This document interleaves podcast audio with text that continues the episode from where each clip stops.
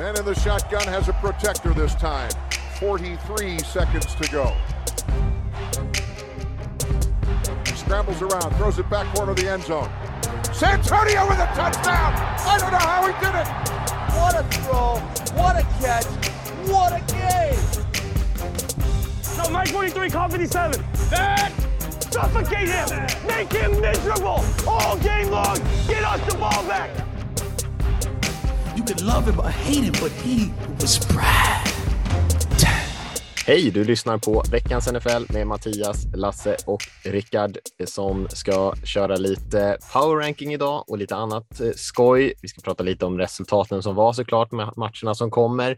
En liten annan eh, sådär spännande diskussion som vi snappade upp här från ett eh, inslag på ISPN också om lite trender runt om i ligan. Eh, men vi hade ju en otroligt spännande match eh, den här söndagen som var som vi ska lägga lite fokus på också. Men först ut, hur är läget med dig Lasse? Eh, det är alltid jag som får liksom bana vägar och, och Jätteskönt. spela kortet att det är så jäkla bra så att alla våra lyssnare får en god känsla. Gnäll vill man ju inte höra tänker jag. Eh, men, men, jag har inte så mycket gnäll faktiskt. Det är faktiskt eh, bra. Eh, inga så här livshändelser som har hänt sedan podden senast, utan ett jämnt flöde av god feeling.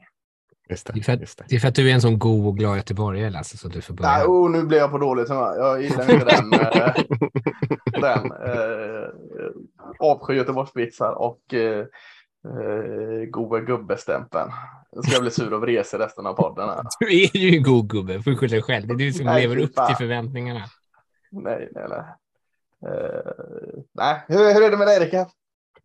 Det är fantastiskt, ska jag säga bara för det. Uh, nej, det är bra med mig också. Jag är sällan på dåligt humör, även fast nu har jag liksom också förlikat mig med hur säsongen ser ut. Uh, så fotbollsmässigt så är jag sådär härligt avdomnad som man är som Raiders-supporter i stor, större delen av säsongerna.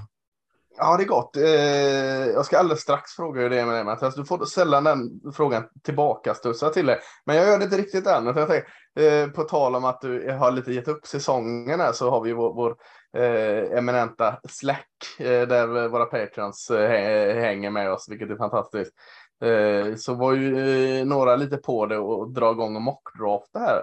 Och det var du inte riktigt med. Jag tänkte att du skulle hugga som en kobra där eh, på att få eh, moppdraften när eh, Raiders ligger högt upp. Men, men inte riktigt där än alltså. Nej, för att jag inte har koll på spelarna. Och då, då fick jag ju förstås den syrliga kommentaren om att du behöver ju bara ta reda på två stycken så räcker det ju.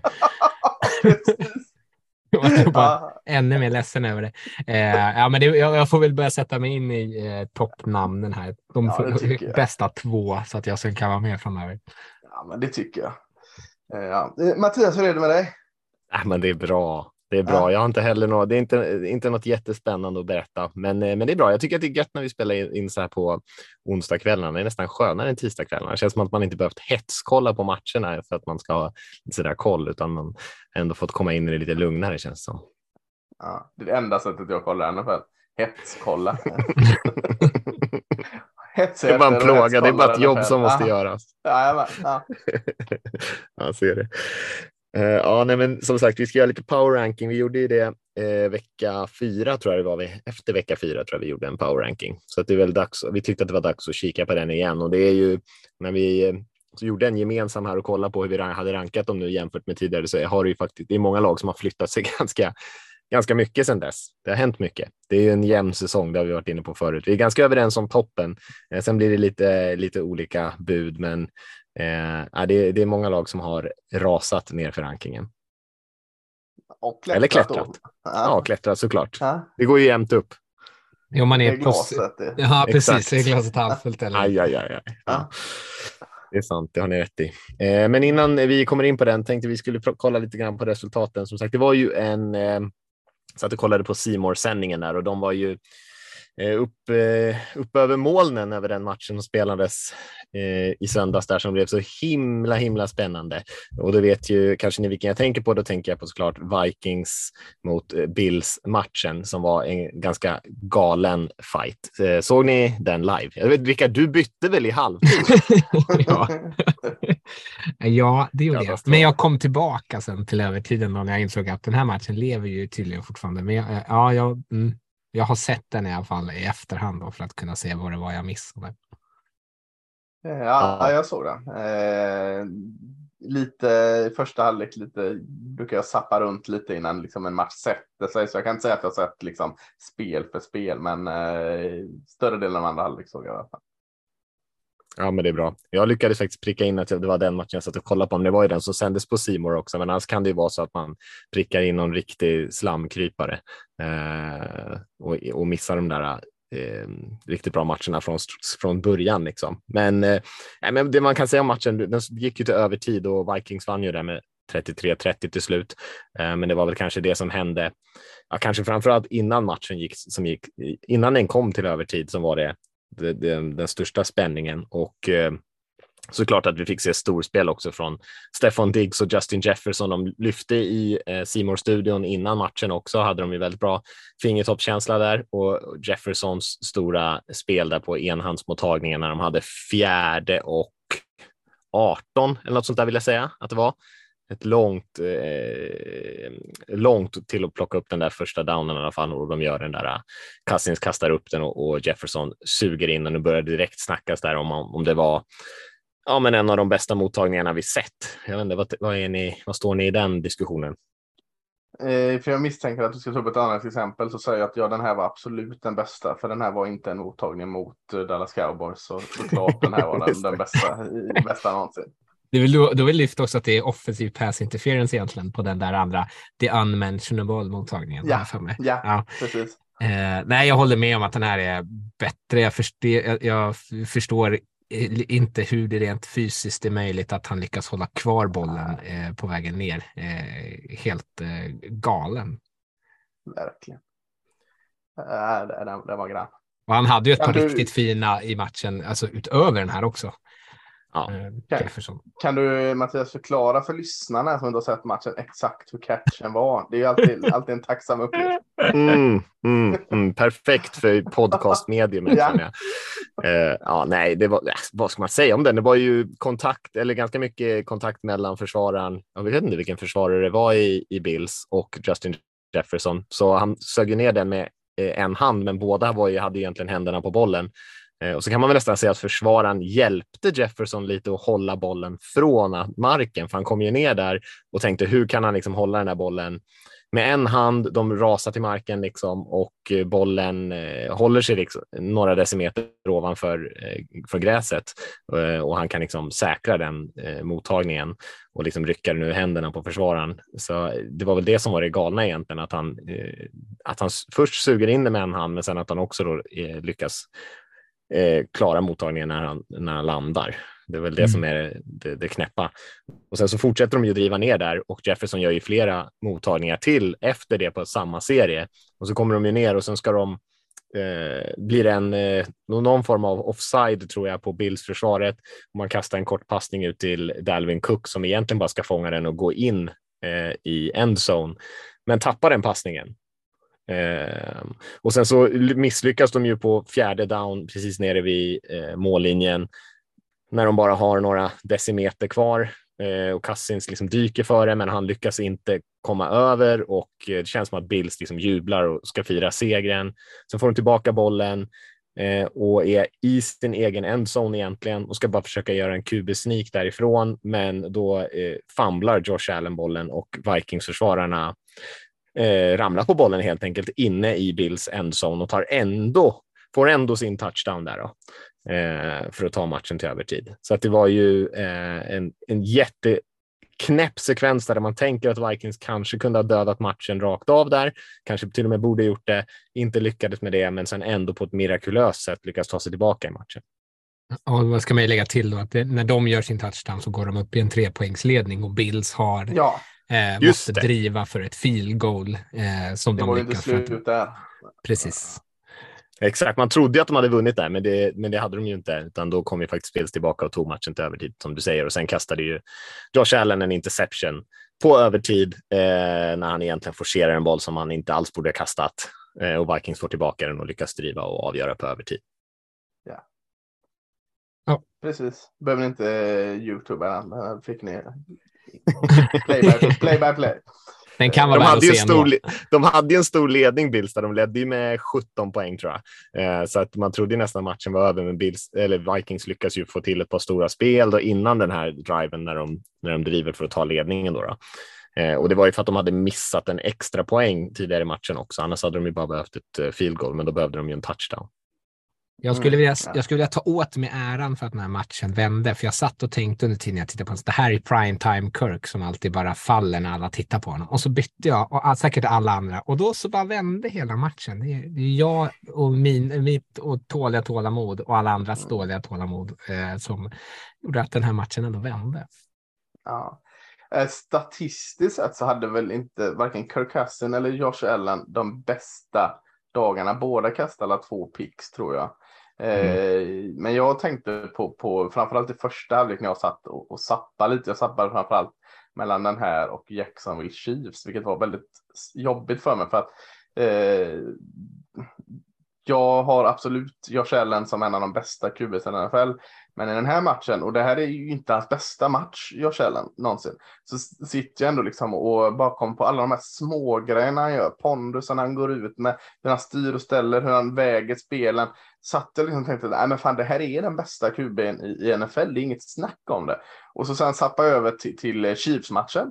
Och så samma där, Kirk Cousin hade väl en bra match, men men inte, inte sådär magiskt. Så ser jag han gör sina grejer, nej men fan, Kirk fan, alltså, med Holmes, han är ju bäst alltså. Och så släpper jag tillbaka, nej men Josh Allen. Så att eh, två jäkla bra QBs eh, kom jag fram till är etta och tvåa och sen är det ett glapp känner jag nu. Och, och det kom jag fram till att jag med Josh Allen, när han ändå inte hade sin bästa liksom, match ens för året. Eh, Nej, och de, har- det är ju intressant den här diskussionen med Cousins då, att han har haft så svårt att vinna mot bra lag. Han har, eh, man pratar om det här att han inte kan spela lika bra på primetime. Det här var ju inte på primetime, eh, men han eh, och mycket snacket innan också att Vikings är det här laget som de var på 7-1, eh, men liksom hur när de verkligen blir prövade av ett riktigt bra lag, kan de då klara av att hantera det? Och då får man ändå säga att de spelar en bra match här, även fast Bills tog en stor ledning och de fick lite hjälp av några mirakulösa spel och lite turnovers från Allen för att ta den där vinsten, men de spelar ju inte dåligt. Det var inte så att man kände att Bills var överlägsna egentligen någon gång under den här matchen. Det kändes ändå som att Vikings kunde hänga med dem hyfsat, men Cousins hade ju som ni sa där, två interceptions tidigt i matchen och Allens interceptions kom lite senare i matchen och det är kanske de man minns då.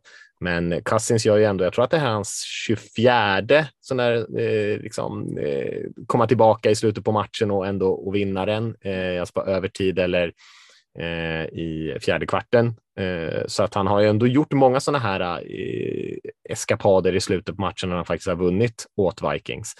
Men eh, han har ändå det där ryktet att han inte riktigt inte riktigt levererar när det gäller. Och Allen å andra sidan har ju jag tror att han har förlorat sex raka övertidsmatcher nu, Josh Allen, och jag tweetade ut att han, att han var ostoppbar på övertid, för det var ju precis så han såg ut till han kastade sin interception. Mm. Och jag skrev ju det bara någon minut innan där, så det var ju många som, som tyckte det var väldigt skojigt att jag skrev det precis innan han kastade interception och då var han inte så himla ostoppbar längre. Men eh, han såg ut så ett tag och, ja, och man drar ju inte några slutsatser att Josh Allen är liksom något problem på något sätt, utan det är ju Nej, snarare, snarare tvärtom i den här matchen, Ja. även fast han gör några misstag.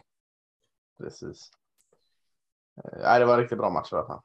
Verkligen. Och Vikings uppe på 8-1 nu. Bills följer till 6-3 och är ju faktiskt lite pressade. Ligger på tredje plats i sin egen division till exempel. Ett lag som ja, många anser är ett av de absolut vassaste. Vi kan väl hoppa till den andra matchen som spelades lite senare där. Vi kan hoppa lite fram och tillbaka, spelar ingen roll vilken tid de spelades men Dallas Cowboys mot Green Bay Packers, Lasse, där du sa att Mm. Packers skulle vinna och jag och Rickard, vi var inte Skrattade. riktigt så att vi litade på det. Ja, vi skrattade lite, vi fnös lite, men du fick rätt till slut. Eh, till kanske inte din stora glädje i och för sig, men ändå. Nej, alltså det, jag lät ju som liksom jag skulle sälja mitt cowboys kort liksom och ta försvarsställning och så här spela alla ballarna. Men jag har den inställningen när vi möter Packers så jag var inte alls liksom. Det var gick till övertid och, och eh, tuff förlust, men jag hade inte alls den känslan. Jag kunde gå och lägga mig liksom och, och ja, det, det, var som det var. Eh, det är ingen överdrift, eller överdrift att vi kan inte vinna mot Packers. Och, och så den inställningen hade jag när jag såg matchen, så det var inte så där jättejobbigt när vi tappade. Och vi nu hade 28-14. Jag, jag såg den komma liksom. Och, eh, finns inte heller något att skylla på. Eh, Packers tycker jag gjorde det bra. Eh, lätt Eh, att när, man, när det blåser motigt, motigare än vad det gjort på väldigt många år i Packers, och man ligger under med 28-14, det är lätt då att liksom, det bara går åt helsike. Men, men hur de hämtar upp sig, framförallt i fjärde korten eh, och, och Aaron Rodgers tyckte jag så bra ut. Eh, det är o, o, liksom, inte schysst att jämföra Aaron Rodgers bra med Aaron Rodgers själv, för han har så mycket bra matcher i sitt bagage. Men, men efter förutsättningarna tyckte jag han såg jättebra ut. Eh, Aaron Jones och springspelet fantastiskt. Eh, eh, han som många var glada i, Christian Watson, som har haft lite problem och liksom komma in i det. Fick ju sin genombrottsmatch här, över 100 yards och tre touchdowns och, och, och allt sådant. Så att eh, Green Packers har absolut inget att be om ursäkt för där här och, och 4-6 är man nu och med det här liksom eh, en bra skjuts. Så de som ändå hade liksom räknat bort Packers får nog tänka om, känner jag. Ja, jag var en av dem. Jag, jag mm. skrattade mm. åt dig när du sa att ni skulle ja, ja, det, äh, det, det, förlora. Det är oftast befogat. Ja. Men framförallt är det överraskande tycker jag att Packers, eh, det här var, det, de har aldrig gjort så här mycket poäng i en match den här säsongen. Eh, sen har de gjort typ 27 poäng en match. Eh, ja. Men eh, under liksom regular tiden, vanliga matchtiden så var det 28 poäng. Och det hade jag verkligen inte väntat mig utifrån hur ert försvar har spelat. Så det var kanske Nej. mest det som gjorde mig förvånad. Jag är inte jätteförvånad över att ni hade lite problem, fast ni gjorde ändå en del poäng, men att ni skulle ha lite problem med det här Packers-försvaret. Men eh, det, mest det som känns eh, som en besvikelse. Men det ligger väl som du säger något sånt här spöke i det. Ja, men Packers har ju en hel del skadade också, liksom, både på sitt fina försvar och i offensiven, så, så det talade ju också emot dem. Och, och mm. visst, Dak Eh, har inte sett så där jättebra ut när han kom tillbaka från skadan. Kastade två picks här och, och eh, hade lite problem. CD Lamb och han hittade varandra fint, men eh, offensiven klickade inte riktigt. Satte ändå upp eh, 28 poäng, men försvaret som släpper till då 28 poäng i full tid. Det har man ju liksom glömt att det var normalt för bara två år sedan. Så det var jag blev lite mer så här inte stressad men lite orolig över det i alla fall. Att Dan Quinn som liksom burit på folks armar fram, att liksom han är felfri, helt plötsligt har jättestora problem då med Packers offensiv som du sa, det inte har satt upp så här mycket poäng innan. Eh, det var lite, är lite oroande tycker jag. Kanske framför allt att de fick igång sitt springspel så effektivt mot cowboys. Det trodde mm. man kanske inte. Sen var ju mycket av de här poängen de gjorde tidigt. Det var ju lite på grund av de här turnovers. Jag tror de fick 14 poäng på de här två dackpixen ja. eh, så småningom. De lyckades ändå. De måste ju ändå, alltså måste ju ändå få in bollen igen. Så. Mm. Ja, de fick lite hjälp där kan man väl säga. Mm. Eh, men att de ändå lyckades flytta bollen ganska stabilt med sitt springspel för att, att de skulle sätta några så här stora spel kanske till till Watson där från, från Rogers, ja, det kan man ju tänka sig. Men att det ändå inte såg så hipp-happ ut för dem, utan de spelade faktiskt ganska bra Packers anfall mm. hela matchen. Ja, jag tycker det. Eh, absolut.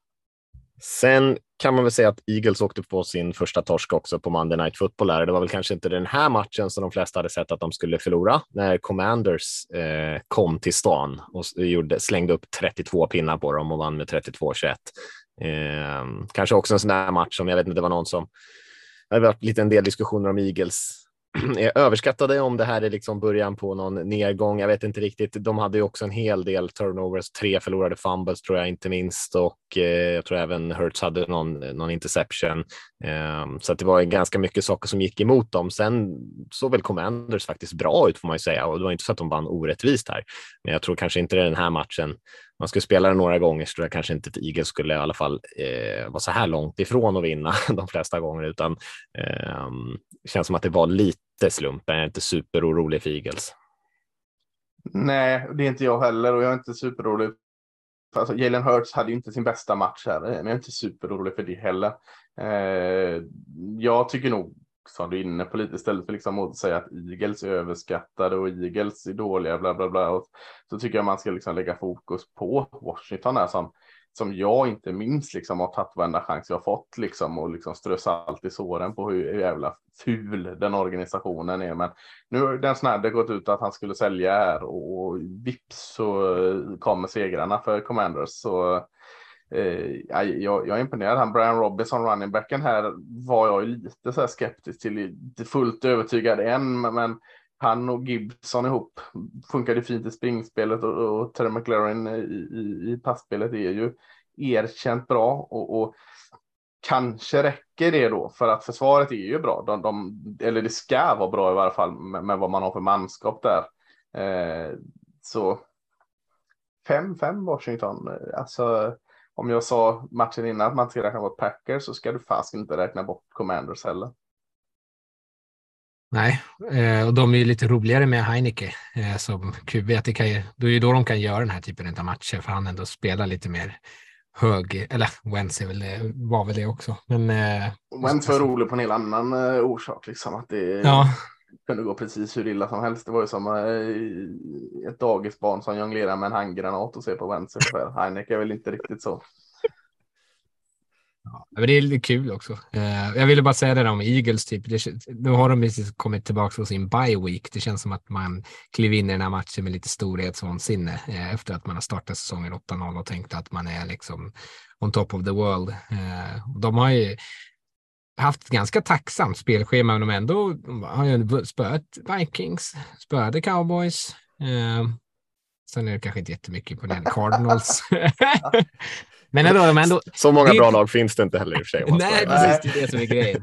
eh, så, men jag kan tänka mig att, man, att de kanske liksom har gått nu i två veckor och så här, tagit det lite lugnt för att man är liksom det enda obesegrade laget och, och nu ska vi möta Commanders och så har man liksom fnyst bort det lite. Eh, så det jag kan såg, ju jag såg bara denna eh, på kondens så, så att jag inte får helhetsbilden klar eh, som en analys är baserat på det. Men, men A.J. Brown, jag såg inte alltså, honom på hela matchen. Jag tänkte att, eh, alltså nu var det, vad heter han, Quest, Quest Watkins heter han va?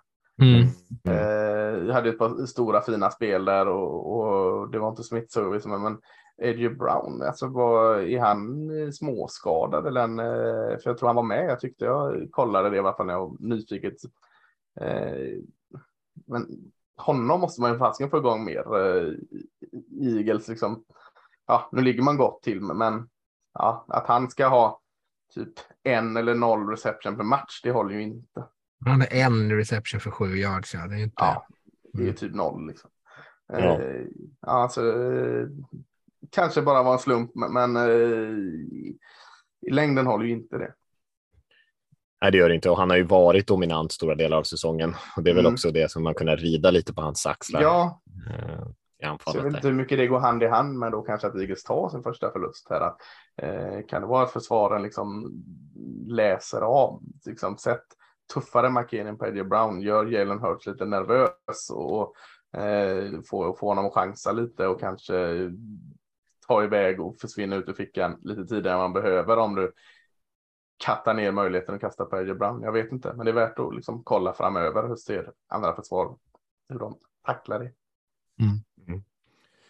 Jag försökte ju sälja in till er innan vi började spela in att det var lite revansch för, för gubbarna här. Eh, Brady och Buccaneers vann ju ganska övertygande får man säga i Tyskland mot Seahawks. Vi såg eh, Eh, Steelers som många räknar ut, mötte i och för sig Saints här, men tog ändå en ganska stabil vinst med Watt tillbaka.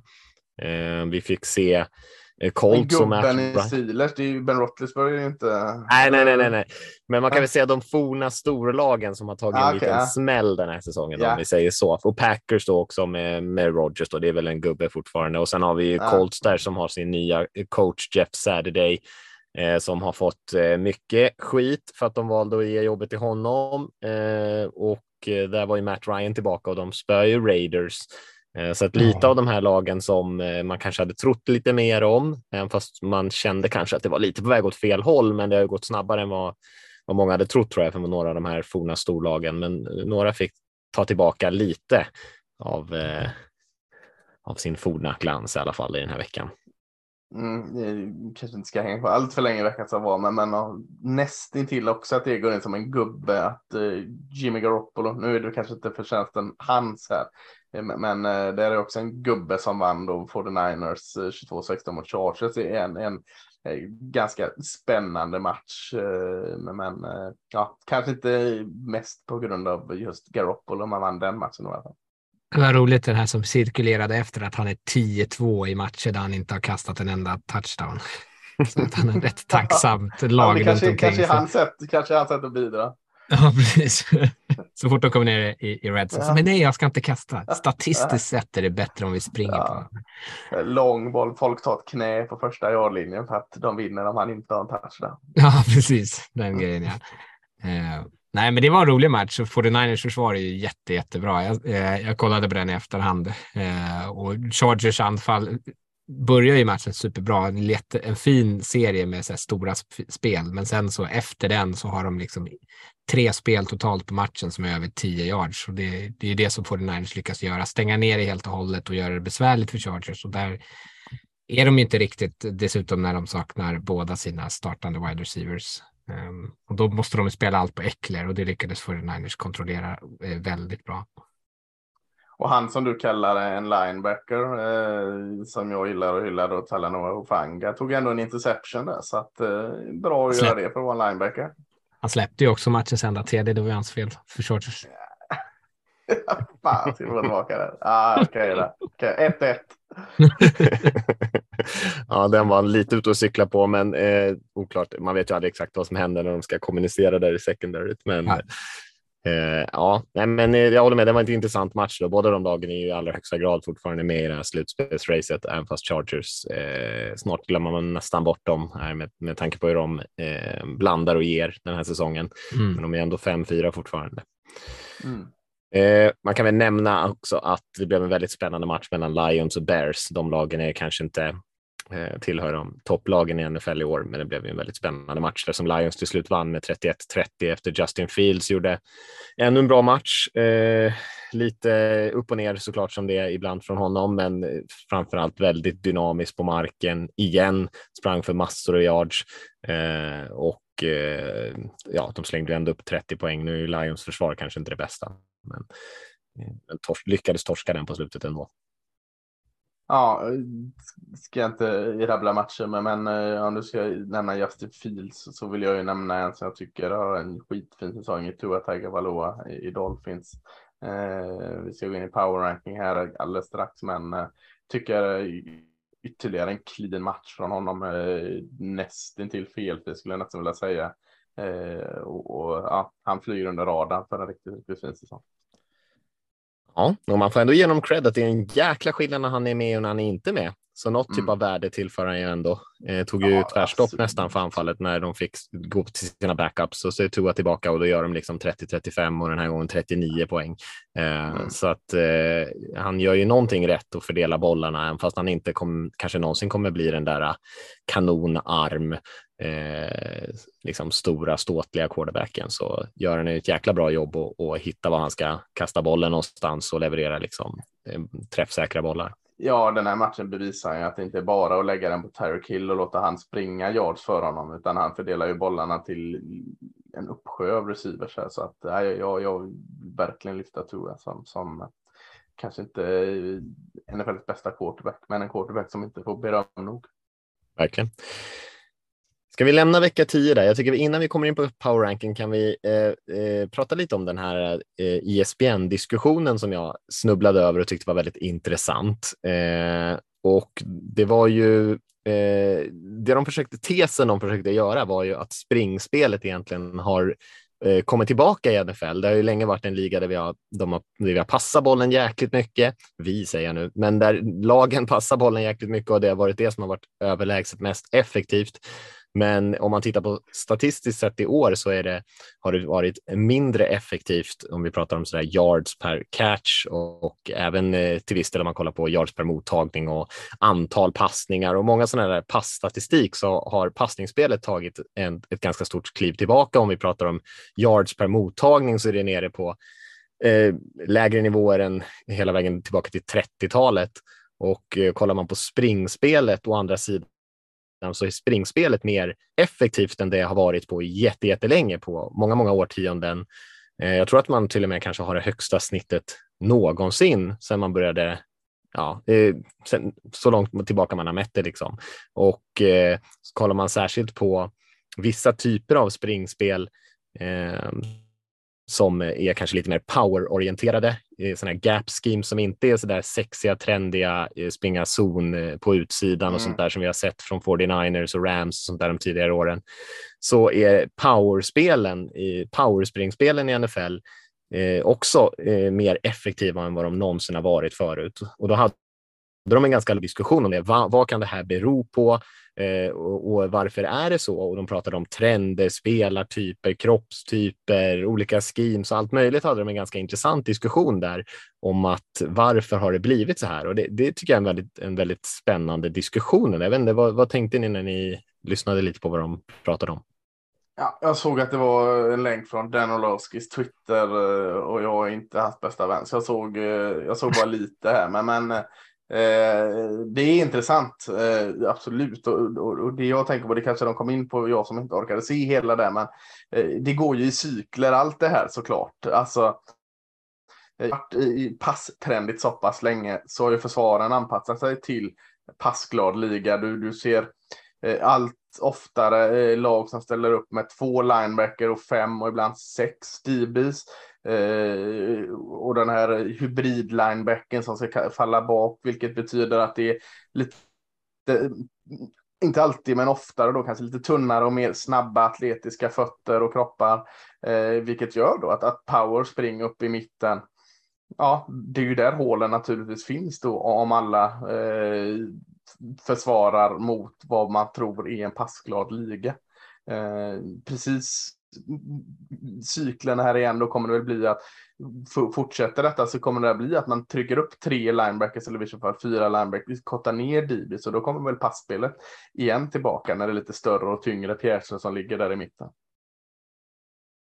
Ja, och, och det är ju den här, här gamla usig I sag grejen att man försöker gå ja kontra trenderna i NFL. Eh, och precis som Lasse är inne på, när man här, sänker den totala kroppsvikten på försvaret så att säga för att man ska ha så här, superhypermobila spelare som kan så här, täcka stor yta, då är de ju inte heller lika kraftfulla när man väl bara springer upp i mun på dem.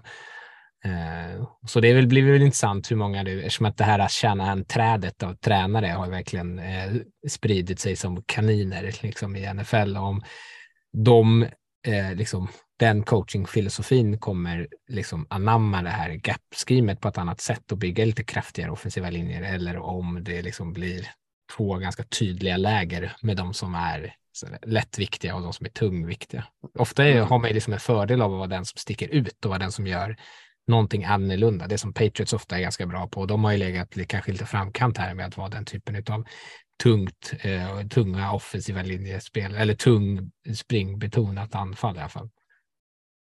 Ja, tung linje överlag är väl någonting då som eh, liksom måste till om, om eh, alltså sätter de en tung offensiv linje och satsar på spring, då, då behöver du, om vi tar Patriot som exempel, då behöver du den här Wins Wilfork upp i mitten för att plugga igen för de här springspelen.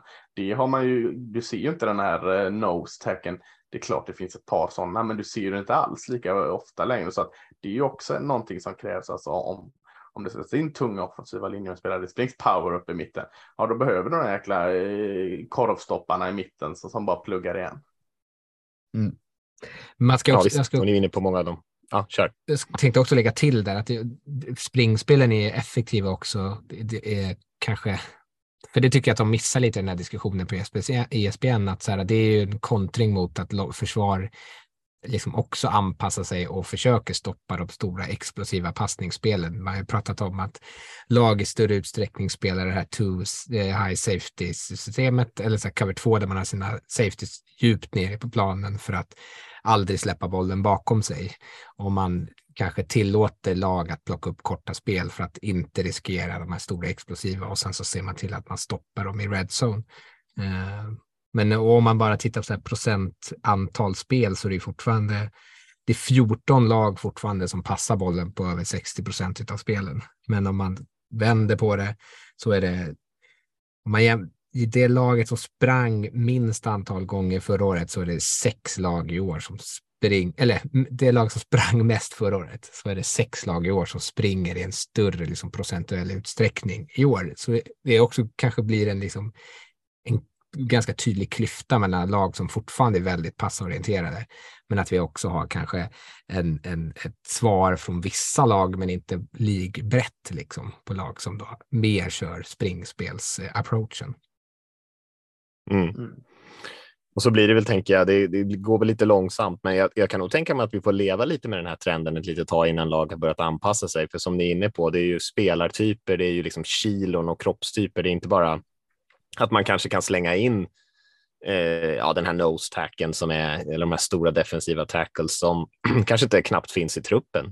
så det, det, måste man ju, liksom, det tar säkert några år innan, innan man börjar anpassa sig igen och nu är det ju inte någon revolution här ännu. Eh, men vi kommer säkert se att springspelet kommer vara lite mer effektivt när man spelar med de här lättare eh, lättare spelarna på planen. Och eh, ja, det kanske är många som är villiga att leva med det. Man vill inte ge upp de här stora passningsspelen som vänder matcherna upp och ner. Och istället blir det lite mer, de här lite mer köttigare fighterna. Eh, men en intressant grej att hålla koll på i alla fall tycker jag och särskilt med vissa lag som jag tänker på Titans till exempel och andra som är som är verkligen springa rätt upp i mitten med Henry taktiken. De vinner ändå mycket matcher och man tänker så här, men hur kan de liksom det här Titans-laget som ja, saknar så mycket på skill, spelarpositionerna och har liksom haft eh, sin quarterback skadad lite hit och lite dit och hur kan de ändå lyckas vinna så mycket matcher? Och det, det kanske ligger någonting i att eh, det, den, eh, det motståndet de möter just nu, det, det passar deras stil ganska så bra. Ja, nu, nu, nu, vet jag inte vad de tog upp det där i, den, i det klippet där, men du sa det att det var flest eh, yards per carry någonsin, möjligtvis. Eh, la de in det här i ekvationen att eh, vi har ju något unikt just nu som aldrig har varit i NFL. Vi har Justin Fields, vi har Josh Allen, vi har Lamar Jackson, vi har Daniel Jones, eh, vad vet jag, Kylie Murray, Jalen Hurts. Vi har quarterbacks också som är en del i den ekvationen, att de tar bollen och löper rätt uppåt. Eh, och det finns säkert en 6, 7, 8 till utan några nämnde som också kan göra det om det behövs. Så det är ju också något relativt nytt fortfarande. Eh, i NFL att eh, QB'n tar bollen och sticker rätt upp för 20-25 yards. Ja visst. Ja, nej, de nämnde det och sa att det, även om man tar bort det så det, det bidrar såklart, men även, även om man tar mm. bort det så är det ändå en, en ganska tydlig trend. Men man kan ja, ju tänka ja. sig att om man ska kontra den här atletiska quarterbacken, då måste man ju sätta in Ja, många vill ju ha någon atletisk linebacker och spya quarterbacken med till exempel. Ja, eh, och då, eh, då har man ju ja, då måste man ju ha en, en kvick, lätt spelare någonstans ja. där i mitten. Så det gör ju kanske powerspelet med running backen då ännu ja, mer effektivt. Precis. Mm. Så det är ju svårt ja, att kontra det helt.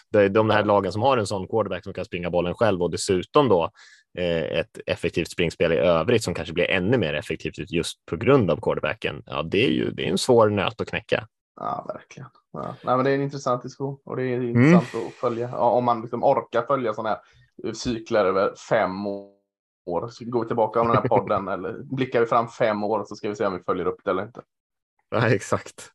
Ja, nej, men vi får väl hålla ett litet öga på det. Vi får se, man får väl se också vilka lag som sen kommer in i slutspelet och hur eh, matchplanerna ser ut där. Det kanske är någonting man märker av ändå. Eh, lite spännande trend tyckte jag ändå att se att det springspelet är lite grann på väg tillbaka, i alla fall i effektivitet. Mm. Eh, ska vi hoppa in i vår power ranking då? Så får vi se om vi hittar några springande lag där i toppen. Det är väl eh, kanske inte exakt de som, som är i, i toppen just nu. Eh, men vi, vi gjorde, har gjort en gemensam ranking eh, och så har vi gjort, också gjort då varsin egen då som vi har slagit ihop till en gemensam och är vi, ska vi börja från toppen kanske? Det är mm. kanske det som är mest intressant och, och vi var ju väldigt överens om alla tre hade Kansas City Chiefs som eh, vår först högst rankade lag och Buffalo Bills som vår näst högst rankade lag och eh, ja, just Bills kan man väl diskutera eh, om de skulle vara så högt. Lasse, du sa att du var lite förvånad att vi också hade satt Bills så högt efter deras, eh, ändå haft lite motgångar på senaste tiden. Ja, men de känns så jäkla bra. Alltså, jag tycker Chiefs och Bills det är bra att vi tar en paus efter de här två lagen. För jag tycker just nu, eh, nu är ju sig båda i FC här, men just nu tycker jag det, eh, om man skulle kunna peta över något i NFC så hade det varit en, en värdig Super Bowl på något sätt. Alltså i varje fall en, en conference-final. Eh, just nu känns det de två som, som verkligen har den där extra växeln också att lägga i när det, när det, om det behövs. Alltså Bills förlorade en nagelbitare senast, har ett par förluster, spelar en tuff division. Men man är inte på något sätt oroliga för Bills. Eh, alltså, det är ju bevisligen inte ni heller som har satt dem som tvåa och det, det är ju en styrka om något.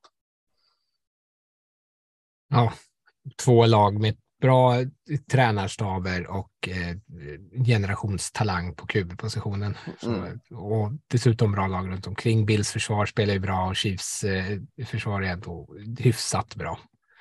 Mm. Mm. Ja, nej, det är inte så mycket snack kanske om de där två. Om vi hoppar vidare sen så har, hittar vi på eh, tredje plats Vikings, fjärde plats Eagles då efter sin torsk här nu och sen på femte plats hittar vi Dolphins. Eh, är det något där som är värt att kommentera tycker ni? Att Rickard petar ner Dolphins. Jag hade ju dem som min, min trea. Eh, och du hade någon som din fyra. Rickard hade ju knappt på topp tio. Sjua hade han Ja, det är ju knappt. Ja, det, det är ju för att jag är en Tua-skeptiker fortfarande. Eh, ja. Och sen att jag tycker att de andra lagen som jag har här, det är ändå lite grötigt kan jag tycka. Eh, ja. i, den, i den här delen. Att Vikings har kommit upp så här mycket, vi hade dem 11 senast, det är ett rätt stort steg. Och det är väl den här matchen mot Bills som känns som också ett, eh, ett styrketest, lite slå sig på bröstet match. Man kanske inte kan räkna bort, eller alltså man måste ju räkna dem som ett av de bästa lagen när de gör den typen av insatser. Nej, det är sant. Jag tänkte alltså nu, nu sa vi topp fem. men Jag tänkte om, man bara ska lägga till sexan då för att få den här toppen med, med Baltimore Ravens. Förlåt, nu, nu, nu går jag och hugger in i listan här, men jag tänker då, om vi tar med alltså Vikings, Eagles, Dolphins och Ravens där så är det ju alla de lagen ändå som var där uppe förra i vecka fyra när vi rankar också. Det är ju den här Vikings som sticker ut eh, som har gjort ett kliv upp. Annars har de här gått någon plats upp eller gått någon plats ner. Eh, och intressant är ju att det är en dominans från AFC. Eh, mm. om, vi, om, vi, petar in eh, Ravens där också. Det är Chiefs, Bills, Dolphins, Ravens. Sen har du då NFC Championship just nu mellan Vikings och Eagles. Den känns inte riktigt lika het, även om Eagles fortfarande är, är, har en fin record och, och Vikings, båda de har ju de bästa liksom, vinst-förlustratierna. Nej, visst. Eh, och som du säger, det är lag som vi har haft det ganska högt upp hela tiden, förutom mm. Vikings. Om man fortsätter neråt sen, då blir vi, nu hittar vi kanske lite lag som har klättrat lite mer. Då har vi 49ers där på sjunde platsen, Cowboys på åttonde platsen, Titans på nionde platsen. De var ganska högt upp sen innan och sen Jets då som på tionde platsen och de hade vi hela vägen ner på 27 eh, och Cowboys ner på 17 och 49ers på 14 och har klättrat upp till 7 då. Så att många av de där har ju klättrat ja, eh, Jets har ju klättrat eh, 17 platser här, men eh, de andra, även Cowboys och 49ers har ju klättrat en 7 och 9 platser sedan förra, sen bara vecka 4. Um, ehm, och det är väl kanske lite för att Dak är tillbaka för Cowboys också, så får de kanske en extra boost här också. Ja, nej men 49ers och Cowboys, att de har klättrat upp så pass mycket är ju såklart eh, intressant, men, men det är omöjligt att inte liksom stanna vid, vid tionde rankade New York Jets som vi hade liksom. Ska jag sätta dem 27, 28 eller ska jag vara snäll och sätta dem 25 och, och, och, så har vi dem totalt rankade tionde plats här. Det är ju skitkul tycker jag. Alltså få in något nytt här och det känns väl inte helt ovärdigt. Ja, är de 10 eller de 12 eller 15 ändå. De är inte där nere 27, 28, 29 eller möjligtvis 25 man vill vara snäll som de har varit så jäkla länge. Nu är de ändå här ett lag som är på övre hälften av tabellen och det, det tycker jag är kul. Ja, de får ju kopiera 49ers konceptet här i att spela med ett jättebra försvar och sen försöka begränsa sin QB från att få för mycket utrymme att göra misstag. Eh, för det är väl det som är oron med Jets, att eh, de liksom tappar matchen av det. Om de bara kan luta sig mot försvaret så, så är, är de ju jättebra. Men om Zach Wilson ska hålla på och leka hjältefotboll så är det svårt att se att de ska liksom hänga med i en shootout mot något av de här topplagen. Nej, äh, men det är väl en old school Jets eller old old, men under, under Ryan-tiden där när de Ja, ändå, eh, ändå tog sig långt i slutspel också på den modellen. Eh, Franchise-tiden. Just det. Ja, men precis. Eh, så nej, det ska bli intressant att följa. Det ska bli intressant att se var de ligger om vi får till en, en power ranking till den här säsongen så ska det bli ett av de mest intressanta lagen och se var de ligger. Ja, visst, så är det. Om vi hoppar vidare ner till mittsträcket så har vi Buccaneers, Giants, Seahawks, Bengals och Chargers sen och det är väl kanske framför allt Chargers har fallit lite. Eh, Buccaneers har fallit lite, men ändå tycker jag får en ganska schysst position. Det är väl jag som har tryckt upp dem lite grann eh, och eh, Giants och Seahawks å andra sidan har ju klättrat ganska mycket. Seahawks hade vi på 26 förra gången och de är uppe på 13 här, så det är också ett ganska rejält hopp. Jag tycker ändå synd om Giants. Att de... Mm, jag Vi tryckte ner dem. dem lite väl kanske i den här rankingen. Ja, de är ju här någonstans på min lista. De är exakt där på min lista. Men de är ju...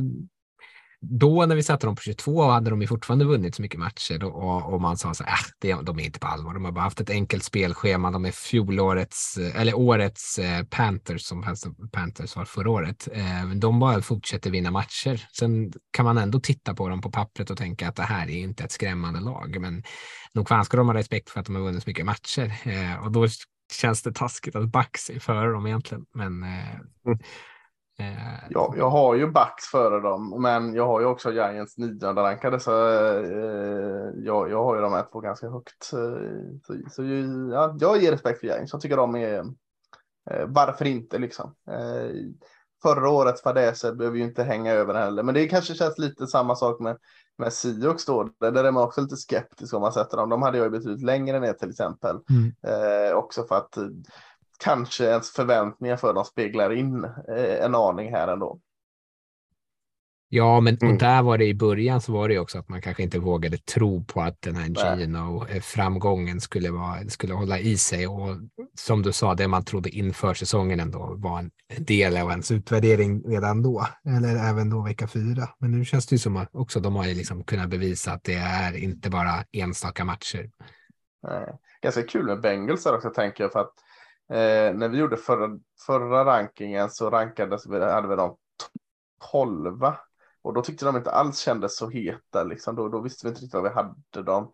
Nu tycker jag ändå de har börjat komma igång allt mer och då har vi dem ändå 14 rankade och, och jag har dem nog exakt 14 rankade och hade de säkert 12 förra också. Så, så det är intressant ibland liksom hur, liksom vilket getingbo det är här i mitten liksom. Eh, så, ja, intressant.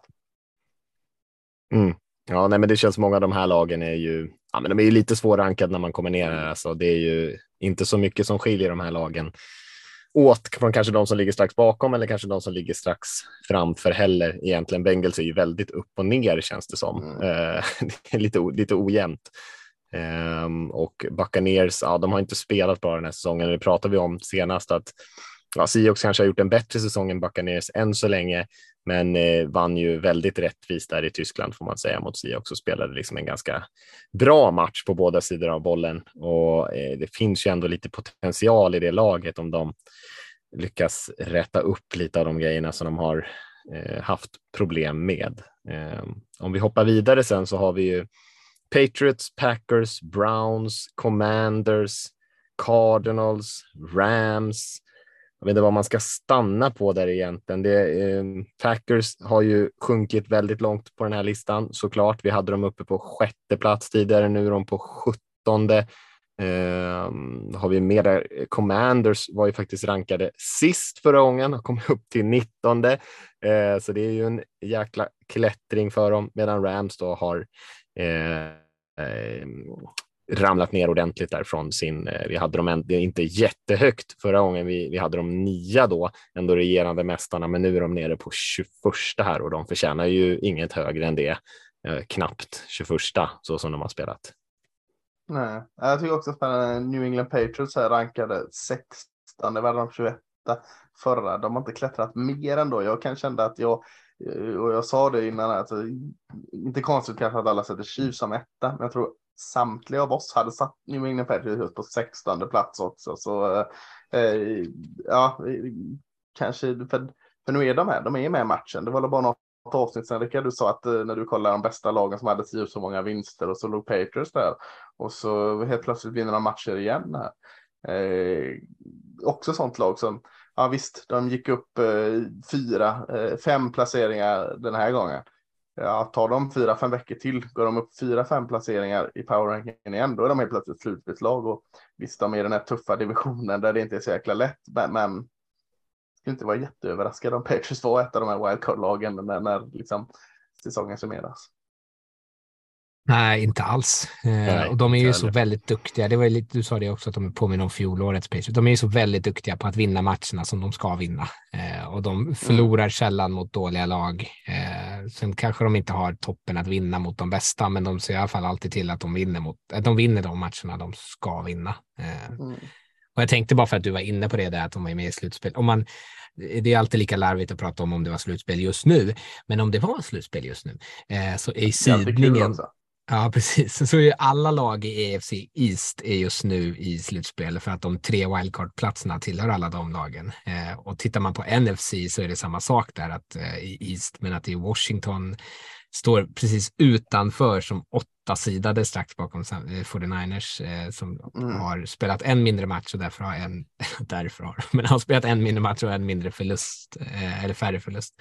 Eh, så det är ju vore ju sjukt, men egentligen inte heller otänkbart att det skulle kunna vara så att vi har i båda eh, konferenserna så, så, tungt i att det är liksom en division som är representerad på de här wildcard-platserna. Om inte, om inte tre, åtminstone två. Jag tror det, knappt, det, det, kan knappt ha hänt att liksom alla lag i en division går vidare ens. Va? Eller har det, det kan inte ha hänt många gånger. Som det, det, har, hända, det har inte liksom. varit möjligt förrän det nya slutspelsformatet. Ja, Nej, det är klart. Men eh, det, det har ju... Genius.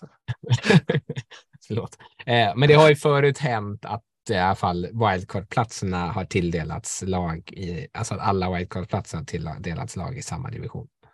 Det har hänt, men ja. det var ju bara två lag och energi som var så eh, totalt under isen förra året. Eh, tänkte spontant säga, då måste man ge cred åt general manager och sånt som eh, åtgärdade problemen. Men eh, ja, Cowboys och Commanders har väl inte de mest fungerande organisationerna. Men något gör de ju rätt och fall som vänder på det. Absolut. Visst, ska jag riva av de tio sista eller någonting så har vi i alla fall fått den rankingen. Här kan vi inte stanna hur länge som helst tänker jag. Eh, men Falcons har vi sen då på 22 och sen kommer Saints, Broncos, Steelers, Colts, Jaguars, Bears, Raiders, Lions, Panthers, Texans och man kan väl notera att Raiders har ramlat ner. Vi var ganska skeptiska redan förra gången när de hade spelat sådär inte så jättefin fotboll och då hade vi dem på 15 och sa ändå att de borde kunna klättra. De har eh, tappat 14 platser till sedan dess mm. och eh, Jaguars hade vi ju relativt högt där i början på säsongen när de ändå såg lite du pigga ut. Jag hade ja. dem jättehögt. Alltså, du ja. också det. Ja. Gemensamt hade vi dem på 10, så det kan inte bara, ja. bara jag känner jag eh, som Nej, var skyldig där. Och nu är de nere här på 27 då, så att de har väl kanske ramlat ner där de hör hemma. Det kanske vi som tappade besinningen där lite grann. Um, men alltså, eh, annars är det... lag du, du börjar liksom dra med det här bottenskrapet. New Orleans Saints, Denver Broncos, Pittsburgh Steelers, Indianapolis Colts. Det är inga jävla dussinlag där som ligger nere och, och, och liksom skvalpar. Eh, eh, ja, jäklar. Det, det är man inte van vid att ha dem där nere. Nej, definitivt inte. Raiders är i alla fall vana att vara där nere. Ja, jag menar det. Vilka skulle ni säga är största liksom, besvikelsen med tanke på förutsättningarna av de här, om vi tar de här fyra ändå, liksom lagen som har varit i Super Bowl inte alls eh, för länge sedan. Så Saint Broncos, Steelers, Colt. Det måste vara Broncos som är största Absolut. Absolut. Ja. Mm. Liksom, Steelers hade man lite på känn att det skulle vara ett mellanår. Colts, ja, mitt, kanske inte så här, men ändå i mitten och Saints lite likadant. Men Broncos skulle ju vara liksom vi pratade Super Bowl-contender eh, möjligtvis. Ja, det är det Wilson-projektet som har exploderat.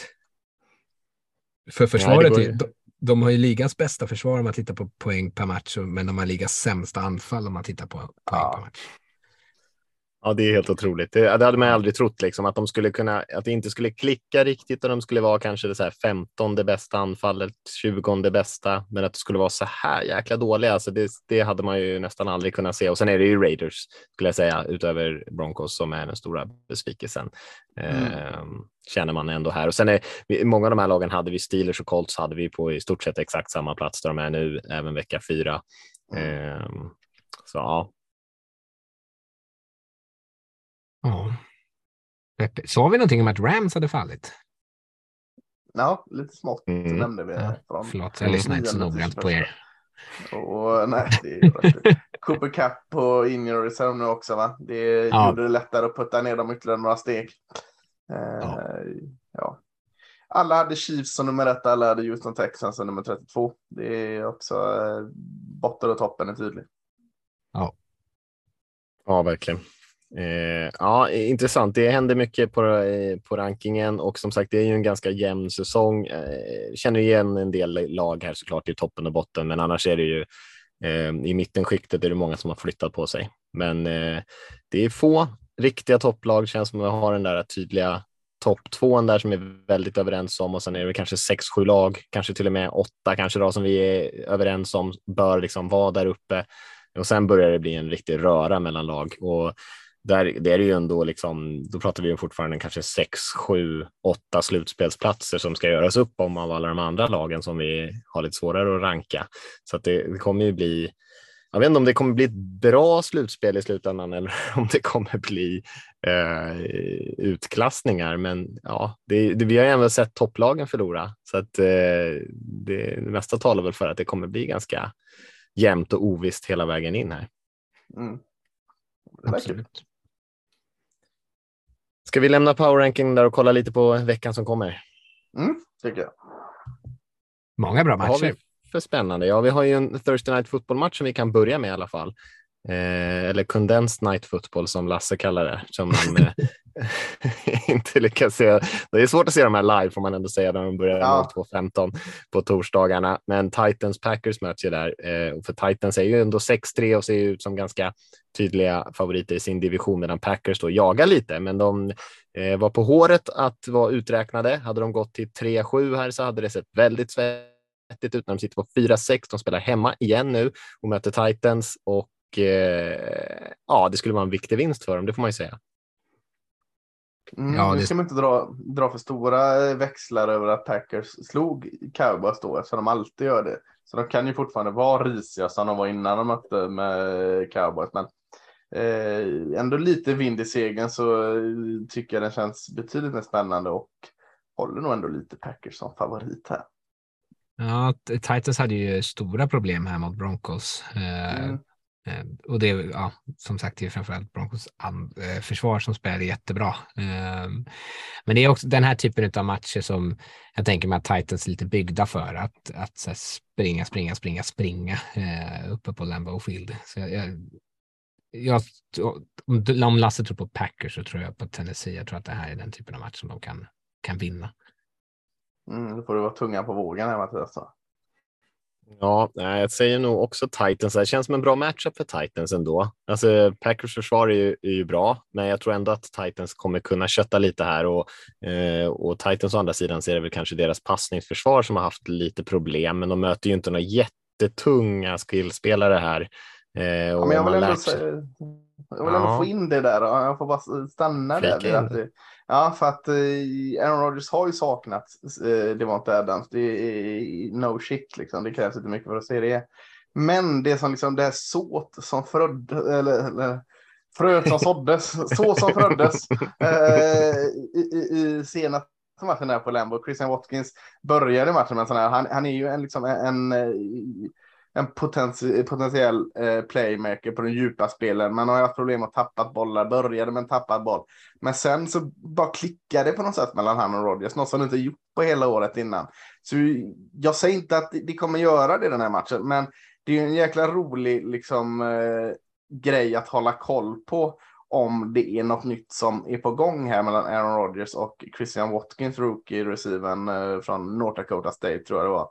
Eh, för båda de hade en jättematch eh, tillsammans och liksom man såg hur, hur bra de mådde att hitta den här connectionen äntligen. Så eh, jag säger inte att det kommer ske, men jag säger att håll lite koll på det i alla fall. Ja, fördelen för Titans är väl att de kanske såg lite vad som hände i Cowboys-matchen och kanske borde vara lite beredda på det. Men, men det betyder inte att man kan stoppa det bara för det. Men Nej. de har inte jättemycket andra hot i Packers just nu, i passanfallet i alla fall, utan det är väl Aaron Jones som är liksom den stora Mm. hotet offensivt annars om de vill använda honom ordentligt. Mm. Ja. Ja, men det är en kul match i alla fall. Om vi hoppar in sen på söndagsmatcherna så finns det ju faktiskt en hel del att titta på den här veckan. Eh, vad ska man stanna vid någonstans? Man kan ju tycka att Jets Patriots är en ganska intressant match i AFC East där. Patriots som sagt tycker den är 5-4, jätteintressant. Jets 6-3. Det är ju verkligen en, en eh, spännande match, liksom en, en rivalmatch. Eh, New York-Boston, eh, rivaliteten. Eh, rivaliteten inom, inom divisionen, rivaliteten att Jets just nu har medvind och Patriots har medvind också, men kanske inte lika mycket medvind. Är det här liksom chansen för Jets att liksom få smätta dem på näsan, Patriots? Eh, så jag tycker det är en stor match, alltså en riktigt stor match. Jag är övertygad att Patriots vinner den här just för att kanske Jets kommer in med sådana skyhög förväntningar att nu jäklar ska vi sätta dem på plats en gång för alla och då snickar Patriots till och vinner det här. Eh, också ganska noterbart att Jets är 6-3 och man är 4-0 på bortaplan. Liksom. Man, eh, man har inte haft något större problem att spela resande. Så eh, jag tycker den är kanske lite magstarkt att säga att det är veckans match, men det är nog den sju matchen jag kommer liksom börja att titta på i alla fall. Ja, det tycker jag. Jag tycker absolut att det är den bästa sju matchen. Eh, och liksom, det är ju som, som det, det är ett, eh, ett näste där i, där i, i stå vem som ska knipa de här platserna. Eh, och så, Patriots har ju varit eh, rätt dominanta eh, de senaste åren och, och liksom spöat Jets om och om, om igen. Så den här lille, lite så här lillebror-matchen eh, eh, känns ju kul. Eh, sen är det väl det här eh, fördelen eh, med eh, Belichick som man alltid liksom är, är rädd för när han möter den typen av spelare som Zach Wilson är, att han säkert kan liksom eh, agna honom till att ta dumma beslut eh, och så lyckas man liksom vinna den genom stora eh, matchavgörande spel på försvaret, mm. interceptions eller vad det nu kan vara. Sen Ja, är det alltid roligt att kolla Sauce Gardner och Jets. Alltså, Ja, gud ja. Från klarhet till klarhet för att dra en gammal klyscha. Mm, spelar ju storspelar ju såklart. Nej, jag är lite inne på ers- ert spår där. Också eh, intressant just hela divisionen med Bills och allting. Jag tror att Bills har torskat båda sina två divisionsmatcher än så länge, så att det är ju inte så att de har räkmacka i divisionen om, om de andra lagen eh, verkligen utmanar. Och då är det framför allt kanske Jets som, som ska utmana, men eh, eh, jag tror också att Patriots kan. Be- Belichick hatar ju Jets också, så jag tänker att han Mm. jobbar lite extra hårt den här veckan. Ehm, och kokar ihop någonting och kanske lyckas hitta de där svagheterna som Jets ändå har där med, Mm. Wilson och, och den delen av deras lag. Men det kommer säkert bli ganska jämnt tror jag, annars skulle jag bli förvånad. Ja, Bland 19 matcherna är det inte så jättemycket annat spännande där. Då får man nästan hoppa upp på 22 matcherna tycker jag innan man hittar något något riktigt intressant. Bengals har ju en viktig match mot divisionsrivalen Steelers. Steelers kanske inte är något lag att räkna med i slutspelet i år, men ändå med Watt tillbaka så är de ju lite av ett annat lag. De spelar hemma mot eh, rivalen Bengals och Bengals har ju verkligen varit upp och ner, särskilt på den offensiva linjen. Och Watt kan nog ställa till det lite för dem, så jag skulle absolut inte säga att det är någon given vinst för Bengals, men de behöver ju alla vinster de kan få i det här läget. AFC North är ju den typen av division också där det det förstår inte ens hur det är möjligt. Hur bra eller dåliga lagen än är så är det alltid asa jämt i alla de här matcherna känns det som. Så att det, Mm. och det är väl, och så alltid så gruffigt och fult och elakt. Eh, nej, ja, ja, absolut. Ja, tänkte jag säga det, det börjar också komma in i, i, eh, i mitten, slutet av november. Perfekt AFC North-väder också. Ja. Det får gärna komma lite snö i Pittsburgh. Alltså det ska vara mer brunt än grönt på planen. Och, och liksom det, för mig är det AFC North och, och det är bara positivt menat. Ja, och Watt mot den här offensiva linjen så känns det som Mm. att eh, bara det ger ju Steelers en chans att vinna den här matchen. Ja, ja, jag, jag, jag kan verkligen se Steelers vinna den. Ja, nej, jag ska inte bli det minsta förvånad och för Bengals är det ju viktigt att de inte tappar för mycket av de här om de vill hänga på ändå. Det kommer ju en eh, eh samma tid spelar ju Cowboys mot Viking också, Vikings också som vi pratade lite om tidigare. Känns ju som en väldigt intressant match. Vikings är ju som sagt 8-1, men de har ju vunnit väldigt många tajta matcher så att om de är liksom ett riktigt 8-1 lag eller inte, Eh, ja, det får man kanske tycka vad man vill om. Man kan kanske inte fortsätta att vinna alla de här jämna eh, och Cowboys som torskade senast, men har ju ändå haft ganska mycket medvind. Försvaret spelar riktigt, riktigt bra. Eh, kanske kan man forcera fram lite misstag från Cousins här eh, som har ändå en eh, förmåga att göra lite sådana, även eh, fast han spelar bra och det tycker jag man ska ge honom cred för. Eh, annars hade de aldrig varit 8-1 om inte han spelar bra. Eh, men känns som en väldigt kul match och jag tror absolut att Cowboys kan, kan spöa på det här Vikingslaget känns som mycket poäng i den här matchen. Eh, ni sa tidigare där, men när vi pratade om eh, Titans Packers, att man kanske kunde liksom gameplana lite kring och se vad eh, Packers och, och Rogers Watkins hade eh, för connection här ja, det är klart man kan se att Justin Jefferson är en nyckelspelare i Vikings, men jag tror inte det spelar någon större roll och gameplana beviset med den här catchen han har. Det går fasken inte liksom att planera sitt, sitt, försvar utifrån en sån jäkla playmaker som Justin Jefferson är. Eh, framförallt om man inte cowboys som kanske har eh, opportunistiska corners, man kanske inte de här som, liksom, som bara kan alltså, man tänker Diggs mot Jefferson. Visst, Diggs kanske kan ta en pick möjligtvis från Kirk Cousins, men jag kan också se att han blir bränd på eh, 200 yards från Jefferson här i den här matchen. Så eh, det ger ju en olustig känsla för mig här. Och, ja, att försvaret kanske släpper nog till en match till lite. Vi får bara se hur, hur Cowboys offensiv såra Vikings försvar. Det kan jag också se att de gör faktiskt. Så att eh, jag kan tänka mig att vad blir det 28-28 i Cowboys Green Bay. Mm. Så jag mm. kan nog ta upp en touchdown var här och se det som slutresultat. Men bara du som har bättre koll på cowboys förstås. Då, ja. Diggs, följer han de, de liksom, nummer ett receivern eller har han liksom sin sida? Uh, nej, uh, han håller ofta sin sida så att, uh, det, det, är inte så att han absolut uh, slickar Du, du har ju Antonio Brown på andra sidan som är verkligen upp och ner också där. Så att, eh, mm. det har en del problem på cornersidan. Och, och Diggs, alltså till hans försvar så eh, är ju det där liksom en, eh, en stor överdrift. Han har sett till stora spel, men det är inte så hemskt som det kan låta ibland. Det är bara ett sådant motargument. Ja, han tar massa picks, men han släpper också varje spel. Så är det ju inte heller. Det är ju en kombination av det, så han, han är ganska duktig på att, att ligga tätt också. Absolut, men det ligger ju någonting att, de, eh, att det är svårt. Jefferson är ju ligans bästa wide receiver just nu skulle jag säga, spelar på den nivån. Så, eh, det kan, hur bra man än är som corner så är han tuff att göra med. Ja. Men det blir intressant. Då kan har ju Jefferson chansen här att vara 2-0 mot Diggs-familjen. Så det, ja, det. Där ligger ju rivaliteten. Eller hämnden. Jag tror det är så han kommer in i matchen med den tanken. Ja, ja, men det är en riktig kalasmatch. Jag skulle säga att cowboys är favoriter i den. Jag tror inte riktigt att det där försvaret kommer släppa så mycket poäng som man gjorde mot Packers. Jag tror att man kommer kunna eh, störa Cousins så pass mycket eh, att, eh, att, att, Vikings kanske medvetet väljer att begränsa honom. Eh, att inte eh, kasta bollen alldeles för ofta för, när, och låta honom göra med puckade misstag. Han har en interception här senast mot Bill som är helt absurd. Han liksom, det är ingen ingen receiver i närheten. Han bara kastar den rakt till en corner som står felplacerad. Liksom. Eh, och den typen av misstag, om Micah Parsons kan jaga honom lite, att han kommer kunna kasta den typen av bollar till Diggs, spelar ingen roll. Han behöver inte ens täcka Justin Jefferson. Han behöver bara stå och plocka emot bollarna istället. Problemet med att Micah Parsons är lite småskadad sägs det. Eh, de går inte ut med något eh, och samtidigt har vi lite tunt på linebacker så han får ta ett kliv tillbaka och spela mer traditionell linebacker nu. Eh, vilket jag tycker är svintråkigt. Jag vill ju se han komma som en tok på kanten. Så han har varit lite mer anonym sista matchen. Jag tänkte det stoppar ju honom inte senast när jag kollade matcherna. Han var skadad och de bara roterade in honom nej, på tredje. Nej, var ju lika dominant i alla fall. Liksom. Ja, nej, men nu får han vara mer eh, klassisk falla liksom, tillbaka, linebacker och falla lite så. Eh, vilket han gör jättebra också. Men det är ju inte det man vill se. Man vill gärna äta upp offensiva linjer och, och Ja, precis.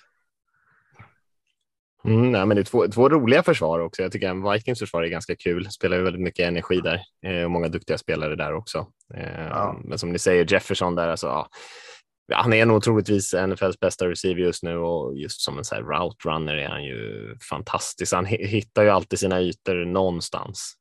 Um, så att, ja, jag tror att det kan bli en väldigt underhållande match. Jag tror att mm. Dak kommer definitivt vara tvungen att steppa upp och, och spela eh, en, en, bra match. Han kommer också få, säkert få kasta bollen en hel del i den här matchen för att Vikings kommer säkert sätta upp lite poäng, även fast man gör lite misstag. Cousins är inte den som backar bara för att han kastar någon interception eller två, utan han fortsätter ju vara lite av en gunslinger. Mm.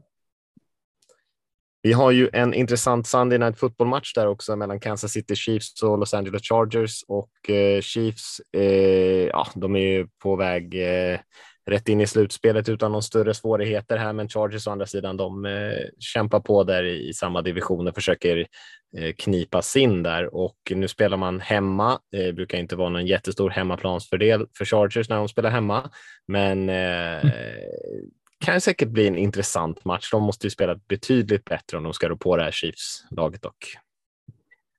Ja, men det ligger någonting i de här, alltså de senare åren här nu när Herbert har varit där också så har det, har det ju varit riktigt bra matcher.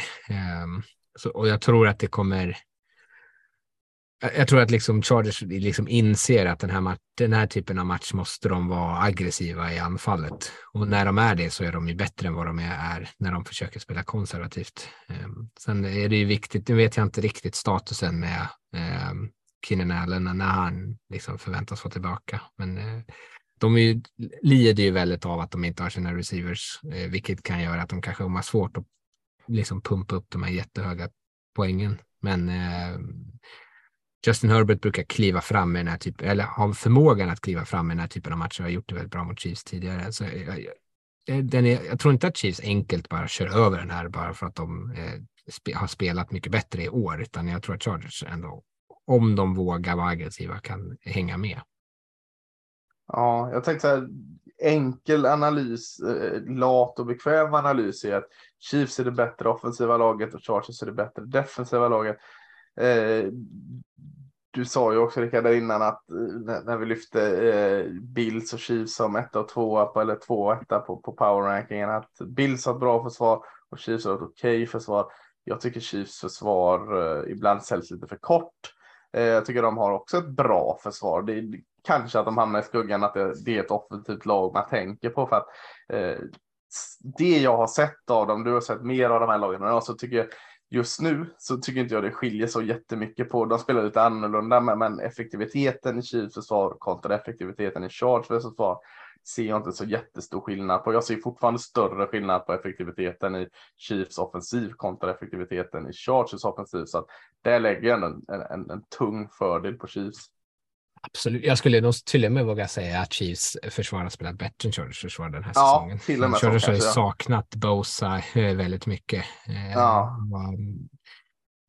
JC Jackson skadade sig i och för sig. Han spelade ju inte vidare bra innan det heller egentligen. var ju lite av en besvikelse. Eh, men de har ju fortfarande problem egentligen också att springa, stoppa springspelet. Så det känns inte som att försvaret får ut allt det De har en del stjärnor som spelar asbra liksom, men eh, det är så mycket annat som inte riktigt, menar, som inte riktigt stämmer där.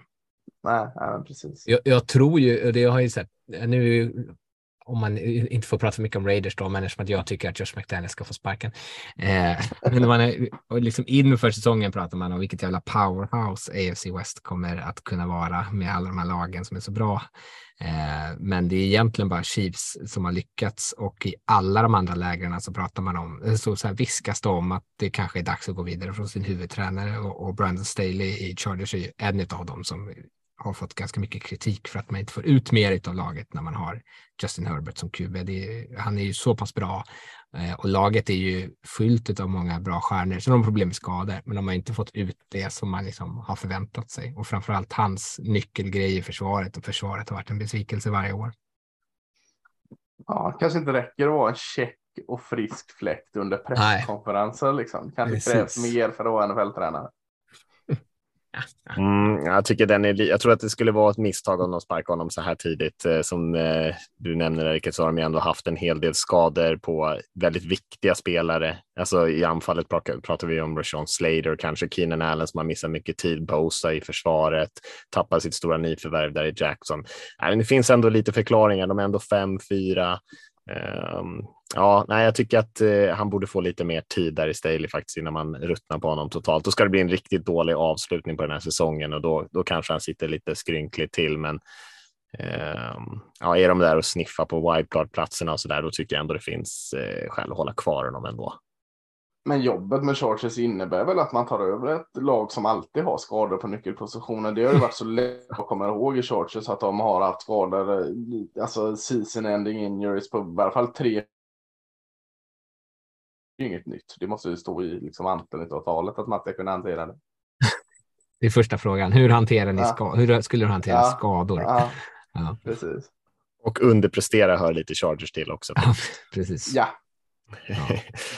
Ja, nej, men jag tycker Lasse sa det bra där med det är liksom eh, det är ganska jämna försvar. Chiefs kanske till och med varit bättre på den sidan och anfallet är ju har varit klart bättre än Chargers anfall. Så jag tycker ändå att det talar väldigt mycket för att Chiefs eh, borde ta den här segern ganska bekvämt. Man kan ju hoppas på att Chargers gör kanske sin bästa match hittills i år och, och eh, gör det här till en väldigt rolig fight. Men det känns ju på förhand som att Chiefs är ganska stora favoriter ändå. Ja, mm, eh, håller med. Sen har vi bara eh, 49ers Cardinals där på Monday Night Football och eh, det, Cardinals är väl inte så mycket att snacka om. De vann här senast mot Rams, men Rams ser ju hopplöst dålig ut. Så att för 49ers handlar det bara om att eh, alla har gett dem lite cred där nu och ändå lite benefit of the doubt och rank, vi har rankat dem högt här och många verkar ganska pepp på vad de skulle kunna åstadkomma. Eh, och då är det ju dags att bara börja rada upp vinsterna nu här. Så att det här ska vi bara vara en sån här match som man stökar av egentligen. Absolut ja, och med det försvaret som fungerar så väldigt bra just nu så tror jag de kommer göra det också. Mm. Det tror jag också faktiskt. Eh, är det något mer vi vill nämna från den där veckan? Nej, spelas den i Mexiko förresten? Ja, är det Mexiko? Ja, det kanske den ja, gör. Det, ja. Location, Estadio Est Azteca, Mexico City. Mm. Oj, oj, oj. Ja. Sen vet jag inte vad jag ska säga mer med det. Men Nej, det var... Det, det är heller en riktigt skarp analys på Mexiko Senast, senast där. Ja, var mattan var alla problem där? För de fick ställa in eller något va? när, när Raiders skulle vara där. Nej, Raiders spelade, det var ju året efter som de ställde in den. Det var ju när Rams ja. skulle dit. För då var det något problem med gräsmattan va? Ja, precis. Den var alldeles för dålig. Och när Raiders var där så satt ju folk med så laserpekare och, och, och blinkade i ögonen. Inte på Raiders eh, spelare förstås. Vi mötte, ja, vi mötte Texans, så det var Watson tror jag som måste ha fått eh, eh, lite sådana där laserpekare Men var det, var det Monday Night Football i, i Mexiko? Ja, precis. Ja, då har man en anledning att gå upp uh, mitt på natten och liksom köra Margaritas. Det är ju fasen svingött. Komma lite, komma med, med, med råg i ryggen in på jobbet uh, tisdag morgon där. Fasen, det är ju perfekt te, tema, temanatt. Det, det gillar vi. Precis. Margaritas ja. och poncho in på jobbet sen. Ja, jag vet så. Exakt. Ja rullar in på jobbet där när man har haft ja. Mar Margarita natt från 02.15 ja. fram till klockan 5. Från currywurst den här eh, söndagen till uh, Margaritas den här måndagen. Ja, det, det svänger snabbt från Tyskland till Mexiko. Ja, det är ett steg ja. upp i, i, mat och dryck får man ändå säga från Tyskland. Ja, kanske. Kanske. Ja. kanske, kanske. Mm. Eh, ja, nej, men då så. Men då kanske vi rundar av den här veckans eh, både avsnitt och det, den här veckans matcher. Det känns som att det fanns en hel del kul att se ändå. Eh, och som sagt, det är jämnt lite överallt så det blir många spännande matcher just för eh, divisionsplaceringar och här grejer. Mm. Så får vi hitta på någonting annat skoj till nästa vecka. Men eh, vi säger väl så för oss för den här veckan så då hörs vi, hörs vi nästa vecka helt enkelt. Ha det Ha det gött. Ja, det är gött.